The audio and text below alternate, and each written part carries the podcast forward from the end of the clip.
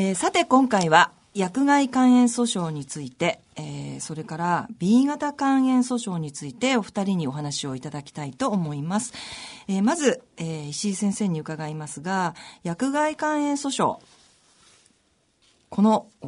内容をざっくりとちょっと伺いたいんですけれども、えー、どういった？そうですね、はい、あの血液の成分に血小というのがありますが、はい、この血小を原料に血液製剤という薬を作っています、はい、この血液製剤のうちですね、えー、フィブリノゲン、からクリスマシン、PPSB 日薬、といった名前の血液製剤を、えーえー、止血剤代わりに、えー、投与されて、はい。C 型肝炎に感染した方々がいらっしゃいます。はい、えー、まあ、こんな危険な薬を製造して、まあ、また販売をする、はい、そういうことを許した国はおかしいのではないかと、えー、そういう思いで、まあ、感染被害者の方々が国と製薬メーカーを訴えました。あ、なるほど。はい。これが薬害肝炎訴訟です。あ、なるほどですね。えっ、ー、と、これは、まあ、訴訟の経過をこれから伺うんですけれども、一番最初は何年ぐらいにその訴訟が、まあ、裁判が始まって。えー、裁判を提起したのは東京と大阪で同時提訴という形をとっています、えー、これが2002年の10月ということになります、あそうするともうかなり前の、ね、もうずいぶんずいぶん前ですね。はい。年、を取りました。そうなんですね、はい、えっ、と先生はもう当初からずっと関わってらした？そうですね。提訴する前に研究会っていうのを、えー、あの組織してますけれども、えー、研究会時代からずっと所属をしています、あそうなんですねはい、えー、訴訟の経過を、えー、そうすると簡単にあのお話しいただきたいんですけれども、えー、まあ、2002年にスタートそうですね、はい、で全国で、えー、5つの地方裁判所で裁判が提起されて、えーはい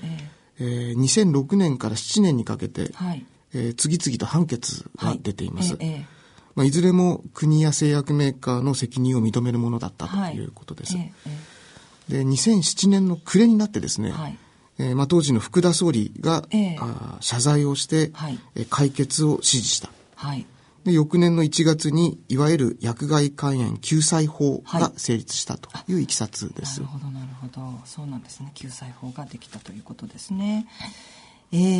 ー、っと今現在原告の方というのはどのぐらいいらっしゃるんでしょうか、えー、5月時点今年の5月時点、はい、あ昨年ですね。昨年の5月時点で、はい、えー、原告数が2138名。2138名、えー、はい、そのうち和解をした方が2086名となっています。もう大半の方が和解に至っているそうですね。あそうですか。はい。わ、はい、かりました。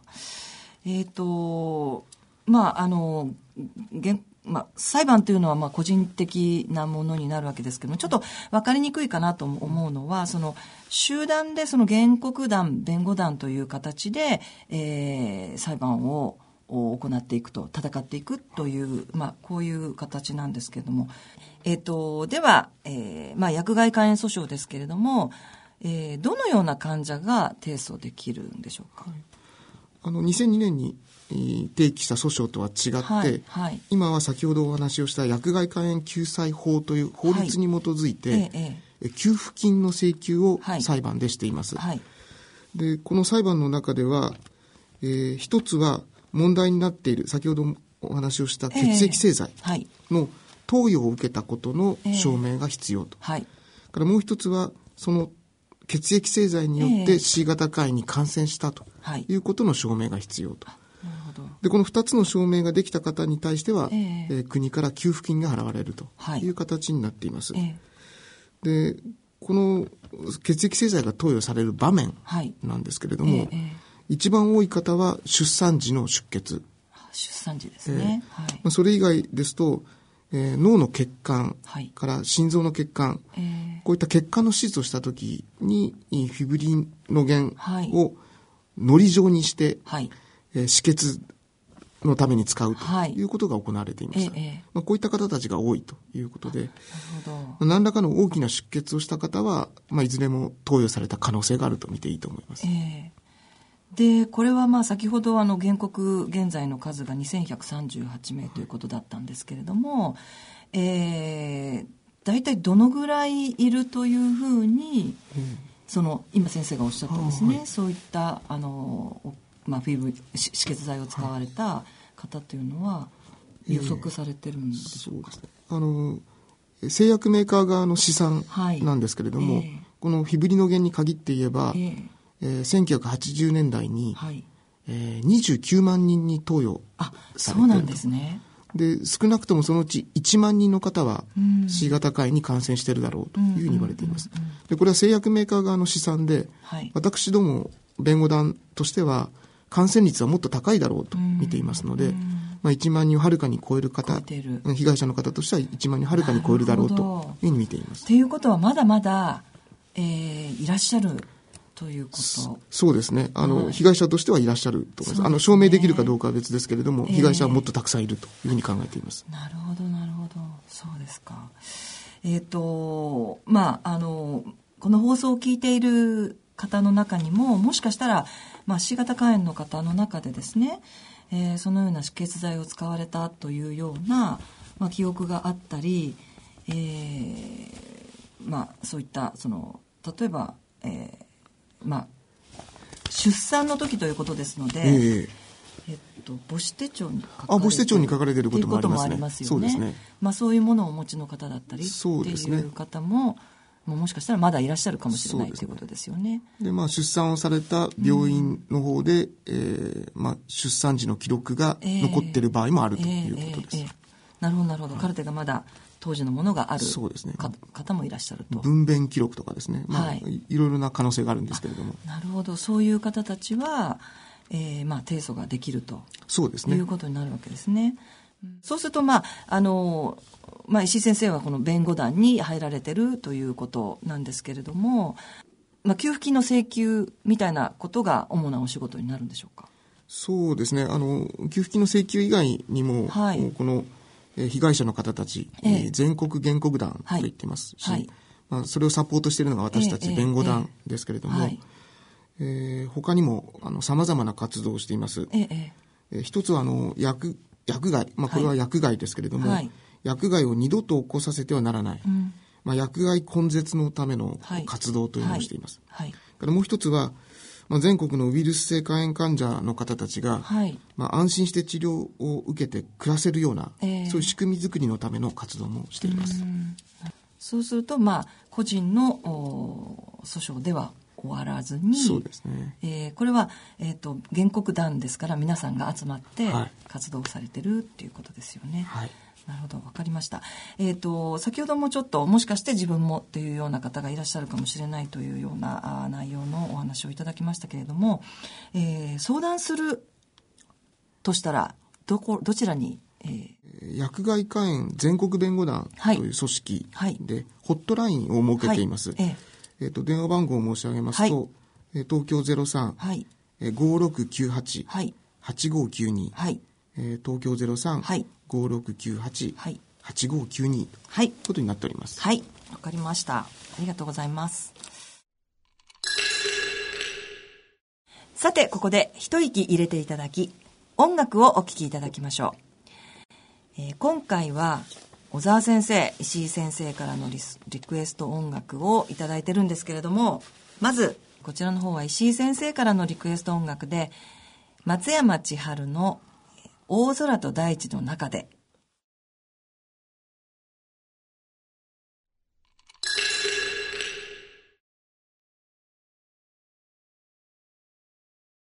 ということなんですけれども石井先生この曲は。えー、これはあの足呂町出身の松山千春さんが、はい、まあ、北海道の大自然を歌った歌です、えーえーえー、僕中学生の時に、はい、誕生日プレゼントとして、はいえー、当時流行りのダブルカセットのラジカセを 買ってもらいました。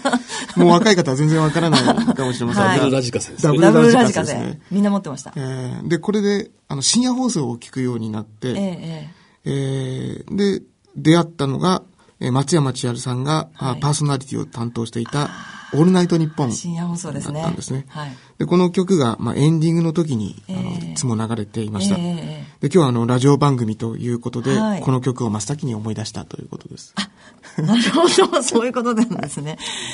はい。えっ、ー、と、それでは続いて、B 型肝炎訴訟についてお話をいただきたいんですけれども、はい、小沢先生。はい。まあ、B 型肝炎訴訟というのは、ままあ、もちろん薬害今あご説明いただいた薬害肝炎訴訟とは全く違う訴訟になるわけですけれども、ね。はい、はい、この内容を簡単にご説明いただけますでしょうか？はい。えー、B 型肝炎訴訟というのは、はい。えー、戦後、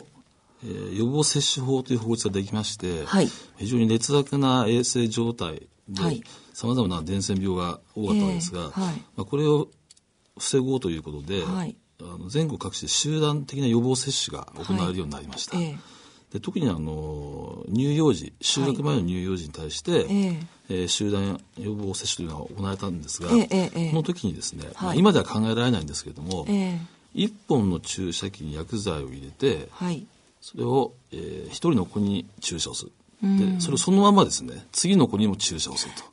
次の子にも注射をするいわゆる注射器の連続使用ということが広く実は行われています。そうですね。で、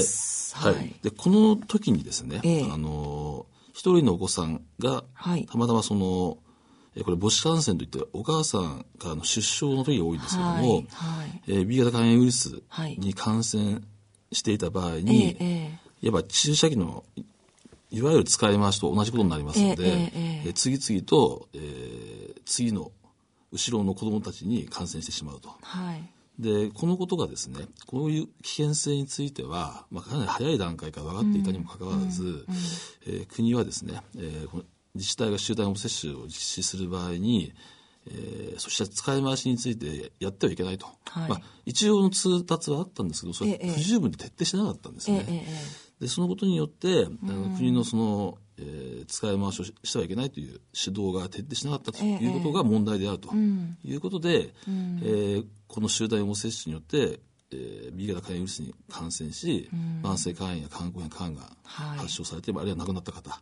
ちが国に対して責任を追及すると。こういう裁判です。これは先ほどの薬害肝炎よりもかなりその原告の方が多いような感じが今お聞きしていて思いますけれども、はい、えっ、ー、とまずその訴訟の経過を伺いたいんですけれども、はい、えっ、ー、と先ほどの、えー、予防接種の時に、えー、注射器を全部取り替えなさいっていうのを徹底するようになったのは実は、えー、えー、と1988年。1988年。でほぼだから、えー、40年間にわたって不徹底だったと。はい、でこれの後にですね徹底が通知された後に平成元年にですね、うんはい、えー、このような集団予防接種の使い回しによって感染させられたんだということで、うん、北海道で5人の方が裁判を起こしています、はい。はい、でこの裁判は実は長くかかりまして、えー、一審判決高裁判決で、えー、平成18年最高裁判決までいきます、はい、でこの最高裁判決で5人の方全員が、はい。これは集団予防接種時の注射器の連続使用によって感染したものであると、えー、それには国に責任があるという、はい、そういう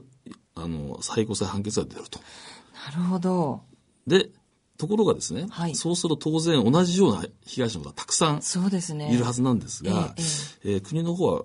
裁判で言えば認められたのはこの5人だけであると、はい、いうことで、たくさんいるであろう被害者についての調査をするとかですね、はい、そういうことになかなか動き出さなかったんですね。あそうなんですね。そこで、そうであるならばということで、改めて全国で一斉に、はい、えー、訴訟を起こそうということで、はい、2020年から全国訴訟が、えー、始まりまして、平成20年。はい。で、平成23年に、えー、国との間で基本合意というものが結ばれます。で、ここで、えー、どういう要件を満たせば、えー、集団予防接種時のえー、注射器の連続使用によって感染したのかとい。うことは証明されるかという、まあ、ルールを、はい、私たちと国との間で決めるんですね。えーえー、でこの基本合意に基づいて救済するための、えーと、法律やはり薬害でなんですができまして、えー、はい、でこれがあの今年の29年の1月に、まあ、延長するとい。うことで、はい、今でもこの法律が生きているということですね。はい、なるほど。えっ、ー、と、そうすると、薬害肝炎訴訟よりも、前から平成元年北海道訴訟という意味では、その前から戦われてってことです。そうです。ですよね。そうです。長い戦いだからかなり時間がかかったということなんですね。そうです。最高裁ここまで。最高裁、普通なかなか、落外事件で最高裁判決まで確定するとはあまりないと思うんですが、この事件に関してはそういう経過をたどってなるほどですね。はい。中身も変わってるんですよね。一審控訴審。判決の中に最高裁と。少しずつ進化最高裁が一番いい判決だった。あそうなんですね。そうなんです。被害の枠が一番大きい、あなるほど。そうなんですね。わもうじゃあ本当に長いこと戦ってこられたということなんですけれども、えーと、先ほどちょっとその、まあ、先生から、えー、どういった患者が、まあ、提訴できるかというような、まあえー、お話がありましたけど訴訟の内容の中でですね、えーと、原告がかなり多いだろうとい。うことで、はい、現在の原告数というのは今、何人ぐらいはですね、私たちの、えーと、全国 B 型肝炎訴訟原告団という形で、はい、裁判を抑えてきた方は、はい、えー、約2万6千名。あ2万6千名、はい、すごいですね。一桁違うんだね。違いますね。でその中ですで、に和解をされている方は約1万9千名。あただしですね、はい、あの私たちの原告団以外にあそうですか、まあ、盛んにあのテレビコマーシャルと、はい、まあ、ラジオコマーシャルもありますがそうですね、まあ、よく皆さんも耳にするかなと思います、はい、まあ、こういうあの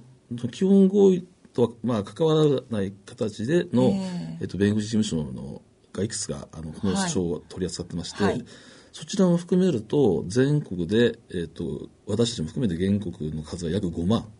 人です。5万人もいるんですね。はい、で、うち今和解に至ってのは約3万人です。うんそのうち3万人が現在、まあ、和解しているとい。うことですね。はい、そうするとこれはやっぱりもしかしたら自分もっていう方もかなりいらっしゃるそうですね。あの、ね、厚労省が基本合意前にですね、えー、えーと推計した数字だと、えー、いわゆる、えーと、発症はしてないんだけれどもキャリア状態、えーはい、感染者の状態であるっていう方も含めるとですね、えー、えー、被害者40万人以上。40万人。はい、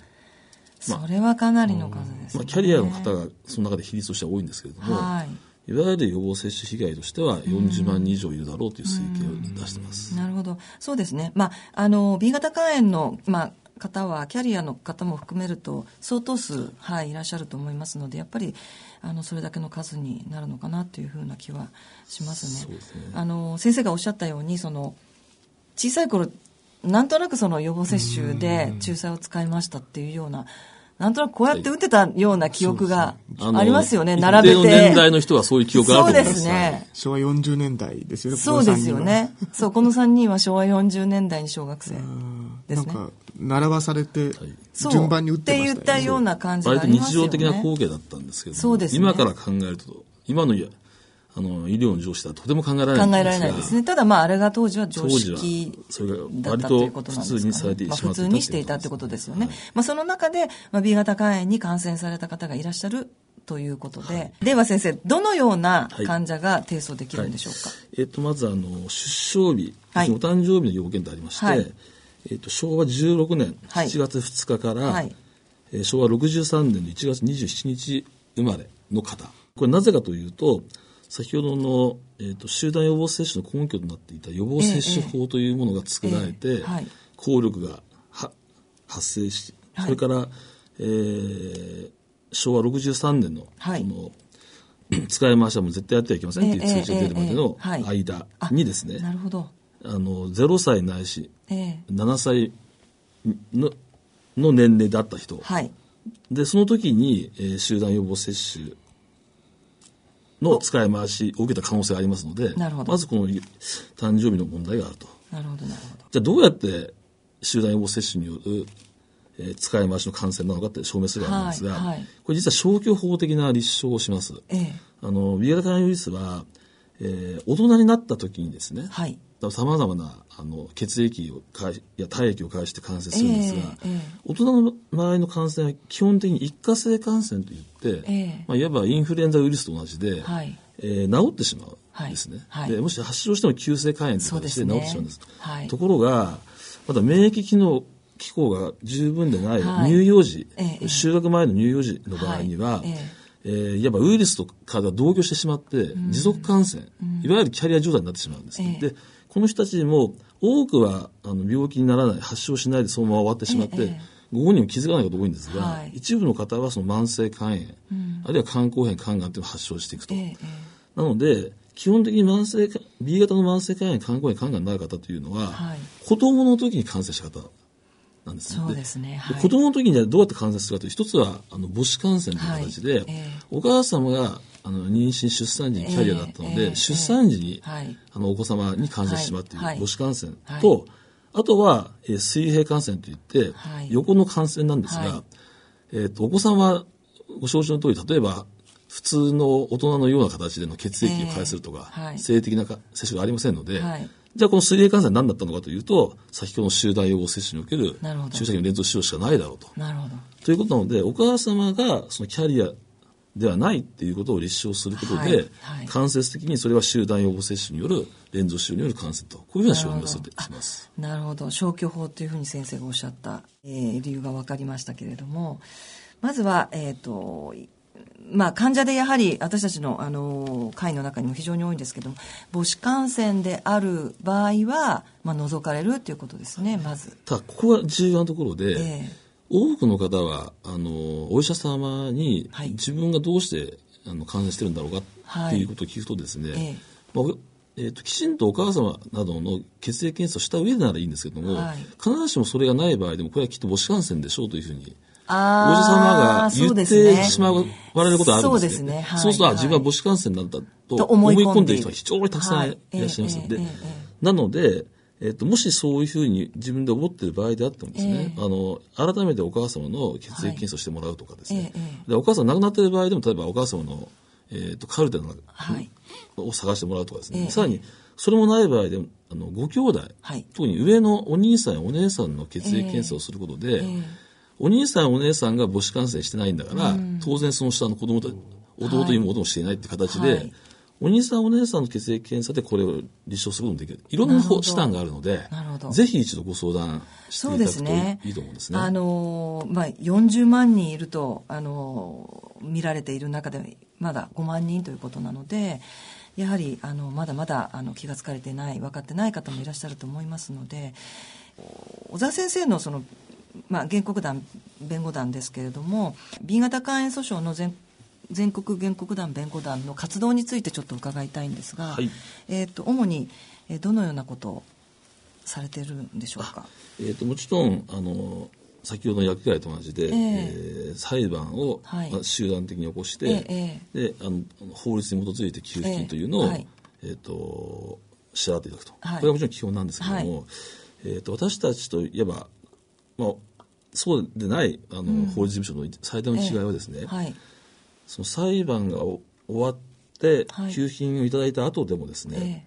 えー、えーと原告団としての活動がありまして、はい。はい、えー、一つの大きな今取り組みの柱はですね、はい、あの原告団としてなんですけどもあの医療講演会、はい。やあの患者同士の交流会っていうのを全国各地で開いていて、はい、そこでその最新の B 型肝炎に関する治療法であるとか、あるいは地域のさまざまな医療情報であるとか、はい、あるいは病気についての悩みや苦しみ、えー、そういうことを仲間で話し合って共有すると。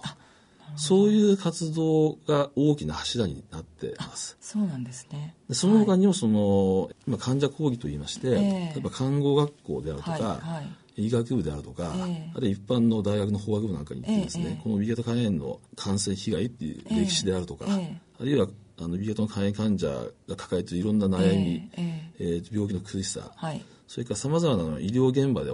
起きる、はい、あの医者と患者のコミュニケーション問題あるんですね、えーはい、そういうことをあのお話をしに行くというような活動をしてます。私たちと同じような患者会的な側面もあると。まさにそういうようなことなんですね。それがあるかないかが私たちの、うん、あの、言語団、弁護団と、うん、まあ、そうでない、あの、事務所の方々の違いではないかと。はい。いうふうに考えています。わかりました。えーと、それではですねあの患者が、えーと、提訴を考える場合にですねいろいろまあ不安な思いだったり、えー、心配事というのがあるかと思うんですけれどもここであの先生方にですねあの簡単に、えー、お答えいただきたいなと思うんですが、えー、主治医に迷惑がかかってしまうのではないかという質問があるんですけれども。あのこの件で主治医の方に何か、あの裁判を起こすっていうわけ裁判の相手方ではないので、えーはい、えー、主治医の方に迷惑がかかることは基本的にないというふうに考えていいと思います。うんうん、主治医の先生に迷惑かかることはありませんよってことですね。診断書を書いてもらうぐらいですね。うん、うん、診断書が必要、はい、ということですね。はい。えっ、と、遺族でも原告になれますか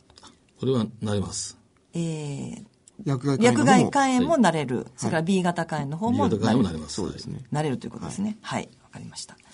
それから原告になると名前が公表されるのですかと。えー、匿名でも大丈夫です。匿名でも大丈夫。基本匿名です。基本匿名ですか。はい、わ、はい、かりました。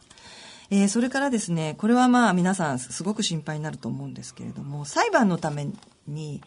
えー、費用がかかるのではないかと心配なんですけれども、えー、いわゆる着手金、はい、えー、仕事に着手するときに払う、えー、着手金というものは頂いておりません。で解決をして給付金を受け取ったときに、はい、その何パーセントか納めていただくというような形になっています。なるほど。それは B 型肝炎の方も同じですね。すねはい、まず着手金をということはないということですね。わ、かりました。えっ、ー、と、電話相談を受けていて、あの、最初に、えー、弁護士事務所にですね、えー、10万とか20万とかお金を払ったんですっていうようなあの相談がある私たちのところにあるんですけれども、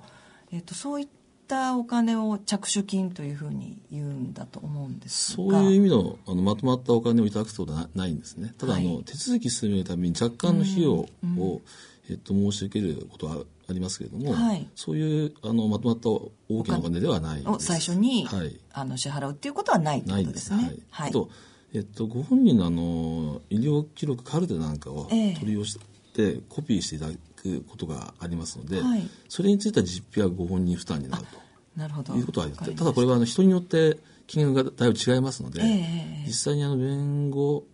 団にご相談になった後にどのくらい費用がかかるのかっていうそうですね。検討をつけていただくといいかなと思います、はい、まずはご相談いただくということで。はい。わ、はい、かりました。さてここで音楽をお聴きいただきましょう、えー、小沢先生からのリクエストでミスターチルドレンの蘇生をお聴きいただきたいと思いますなお、オンデマンドやポッドキャストの音声配信でお聞きの方は、著作権の関係で音楽をお聴きいただけませんので、あらかじめご了承ください。えー、この曲は、先生、どんな曲なんでしょうか？えー、っと、私、あのー、年齢の割には、ミスター・チルドレンの、非常に好きでして。いや、年齢の割に、はい、そうですか。で、私も好きですけど。そういう意味では好きな曲がたくさんあるんですけれども、えええー、っとこの曲のあのサビの部分を聞いていただくと、はい、あの分かると思うんですが、えー、えー、っとある、えー、っと刑事の冤罪事件を担当したことがありまして、えーはい、その方一審が実刑判決、で二審で逆転無罪だったんですね。でその時にみんなでよかったねっていうことで、まあ、ある意味祝勝会のようなことをやり、でそういう二次会も行ってですね、まああのカラオケのあるお店で、えー、まあ、みんなで喜んでいたんですが、はい、やっぱりその人によく聞くとですね、はい、確かに無罪判決は嬉しいけれども、うん、これで自分の失われた何年が返ってくるわけじゃない、ね、元に戻ることはできないんだっておっしゃったんですね。そうですね。でその時にふとあのこのミスチルの曲が思い浮かびまして、えー、あのまあ僭越ながらその方を励ます意味もあって、歌った記憶がありまして、先生が歌われたんですね。で、実は今 B 型肝炎の訴訟で、あの患者さん、多くの方に会うんですが、えー、やっぱり人生にいろんな形で一時は挫折したり、はい、絶望したりっていう方が少なくないんですが、えーそういう方にも実はこの曲のサビのところがとても、えー、好きで、はい、あのそういう方にあの聞いてほしいなという意味で選びました。まあ、いろんいろんな方に聞いてほしいという、はい、まあ、思い先生にとっても思い出深い、はい、はい、曲だということですね。えー、そろそろお時間となってまいりました。最後に番組をお聞きの皆様に向けて、えー、お二人から何かメッセージをお願いしたいと思います。では、石井先生から。はい。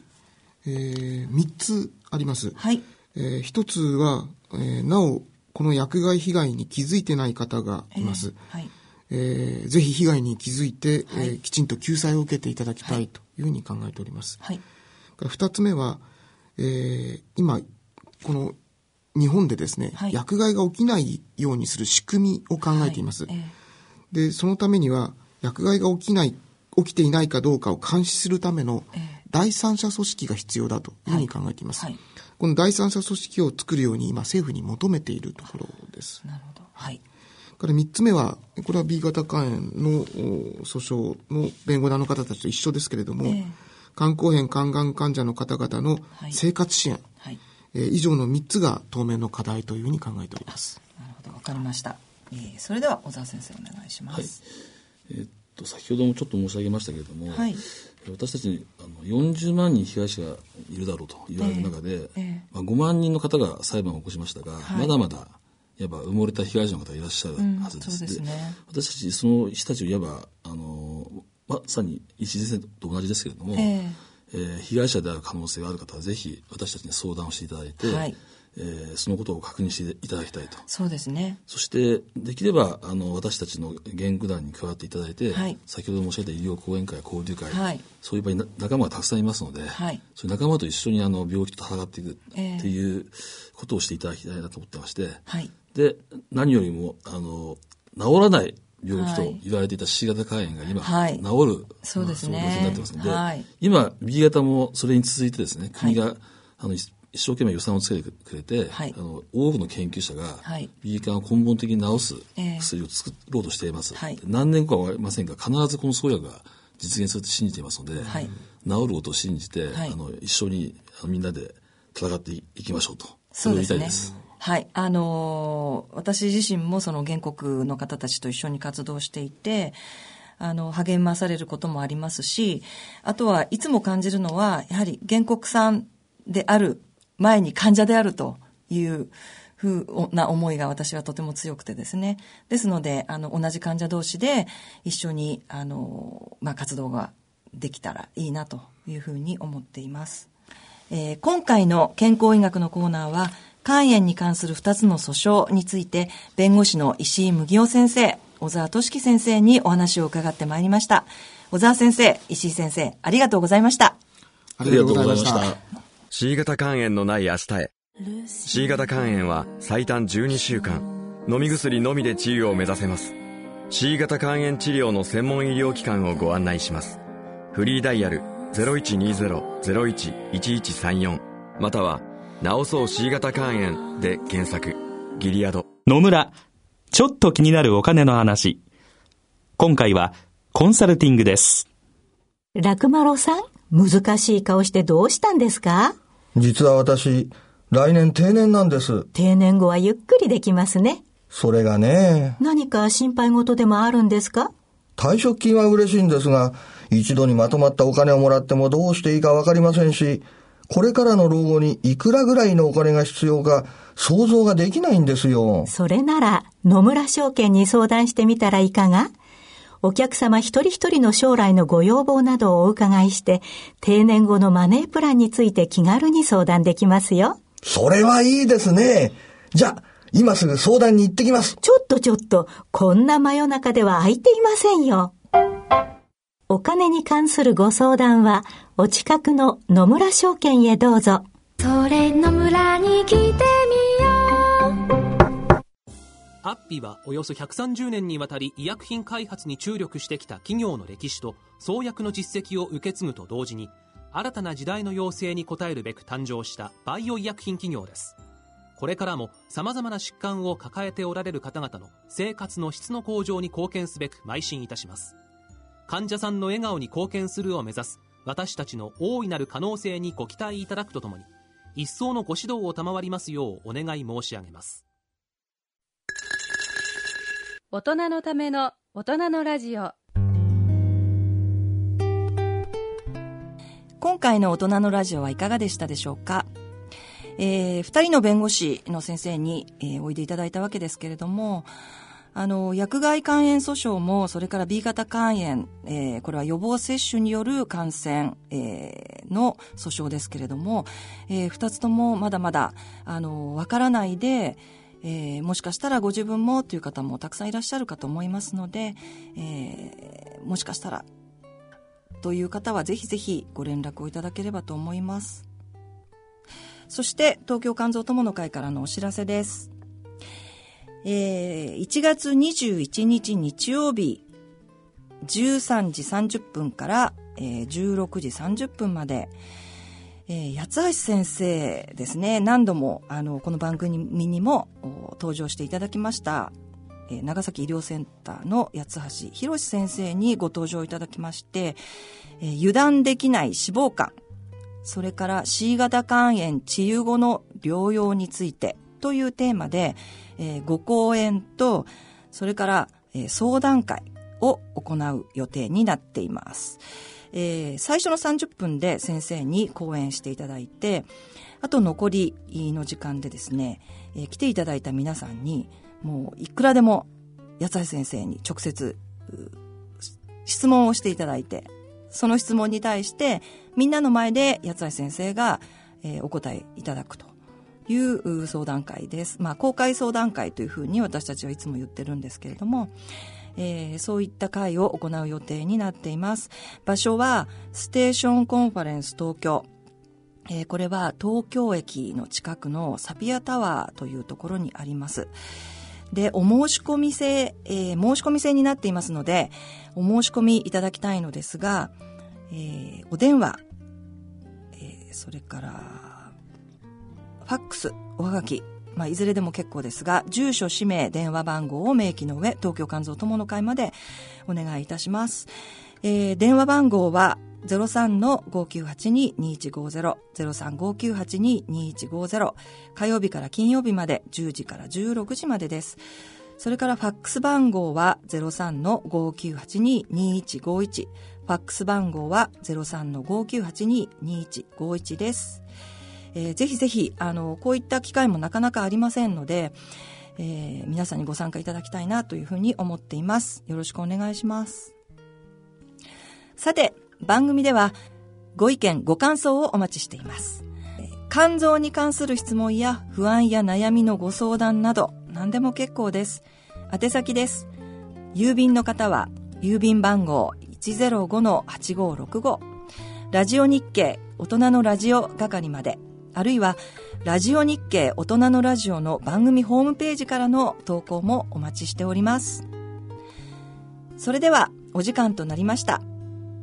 ここまでのお相手は私、米沢敦子でした。それでは次回の放送まで。さようなら。